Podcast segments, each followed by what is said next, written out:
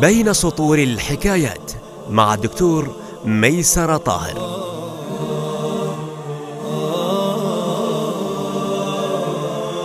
أهوك الفأر يا أبتي؟ يروى أن وزيرا لأحد السلاطين ارتكب ما أغضب السلطان فسجنه. ومع أن العديد من أحباب هذا الرجل وأصحابه قد توسطوا لدى السلطان للعفو عنه إلا أنه رفض كل الوساطات. ولاح لأحدهم حلا تمنى أن يقبل به السلطان. فتقل بذلك معاناة هذا الوزير المسكين ولكنه تردد في طرحه عليه ومع دفع أصحابه له وجد في نفسه يوما الشجاعة الكافية فتقدم من السلطان وقال يا مولاي إن فلانا يستحق كما تعلم السجن ولكنك عودتنا على عفوك ورحمتك فهل لي برجاء عندك؟ قال السلطان قل ما شئت ولكن لا تطلب مني العفو عنه.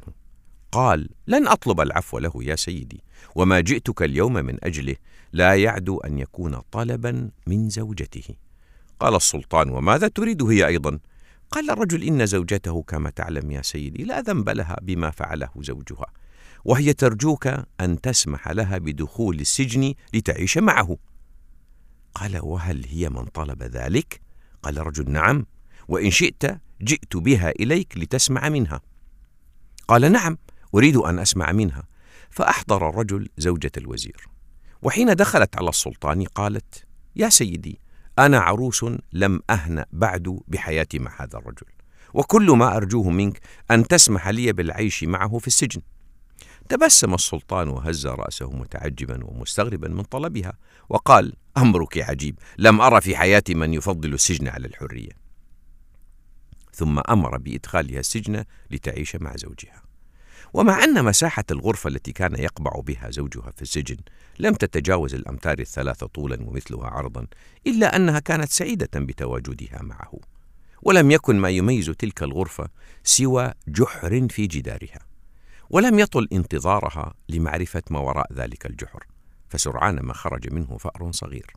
اعتاد على ما يبدو أن يقتات على بقايا الطعام التي يتركها السجين صاحت خوفا منه في أول مرة تراه ولكنها مع الزمن اعتادت على رؤيته. ومع الأيام حملت هذه المرأة وأنجبت في السجن طفلا صغيرا. لم يلبث أن كبر ونمى كما ينمو بقية الأطفال. فجلس ثم زحف ثم صار يدب على الأرض دبا وصار لسانه ينطق فبدأ يسأل. وخاف الرجل على ولده أن يشب وهو يجهل ما يجري خارج السجن. فصار يحدثه عن أهم المخلوقات التي يفتخر بها الناس في ذلك الوقت وهو الحصان. وصار يصفه له فيقول أن له جسما كبيرا وعنقا طويلا وذيلا طويلا من الشعر وأذنين صغيرتين وقوائم أربع. وكلما أنهى وصفا أكثر دقة من سابقه كان طفله يطرح السؤال نفسه أهو كالفأر يا أبتي؟ وكأن الكون كله قد لخص في هذا الفأر. الذي لا يرى غيره ولا يستطيع أن يتصور كائنا آخر في الكون غيره. وتروي القصص أيضا أن مجموعة من العميان تحلقوا حول فيل فمسك أحدهم ساقه والآخر أذنه والثالث خرطومه وصار كل منهم يتحسس الجزء الذي يمسكه ثم افترقوا وحين اجتمعوا ثانية بدأوا يتحدثون عن الفيل. فقال من مسك ساقة إن الفيل أسطواني الشكل متوسط الحجم. وقال من مسك أذنه إنه رقيق مسطح. وقال من مسك خرطومة إنه رفيع مرن وفارغ. والسؤال ما الذي يجمع بين الطفل ابن الوزير الذي ولد وعاش في السجن وبين العميان الثلاثة؟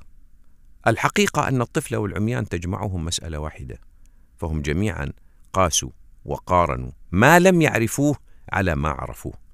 فالطفل قاس الحصان على الفأر.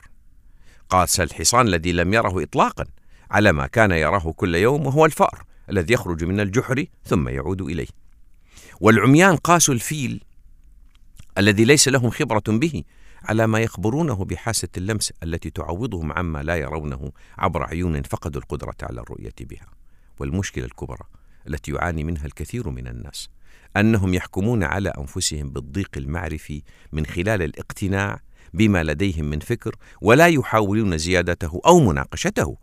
من يفعل ذلك ستبقى رؤيته لمسائل حياته ومشكلاتها وكأنها الفأر الذي يعرفه أو ربما خرطوم الفيل أو ساقه أو أذنه. وللخروج من ضيق الحكم على الحياة وأمورها إلى وسعها لا بد من الخروج أيضا من جحر الفأر إلى سعة الحياة.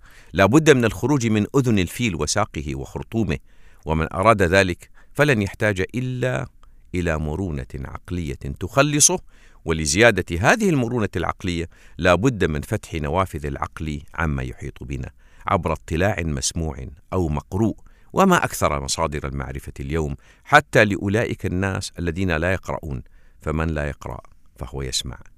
ولنتذكر أن إرادتنا ملكنا. ولا يمكن لأحد أن يسلبنا إياها إلا إذا سمحنا له بذلك. وكلما زاد أحدنا من مرونة عقله وأحسن استخدام هذه المرونة وهذا العقل سيخرج من جحر الفأر بسرعة وسيعرف أن مشاكل حياته لها أكثر من حل واحد وأن الفيل ليس مسطحا ولا أسطوانيا ولا مفرغا ولكنه شيء آخر أكبر من كل ذلك بل إنه كل ذلك. بين سطور الحكايات. إعداد وتقديم دكتور ميسر طاهر الهندسة الصوتية محسن الطرزي. هذا البرنامج بالتعاون مع جمعية وئام للرعاية الأسرية بالمنطقة الشرقية. زورونا على وئام.org.sa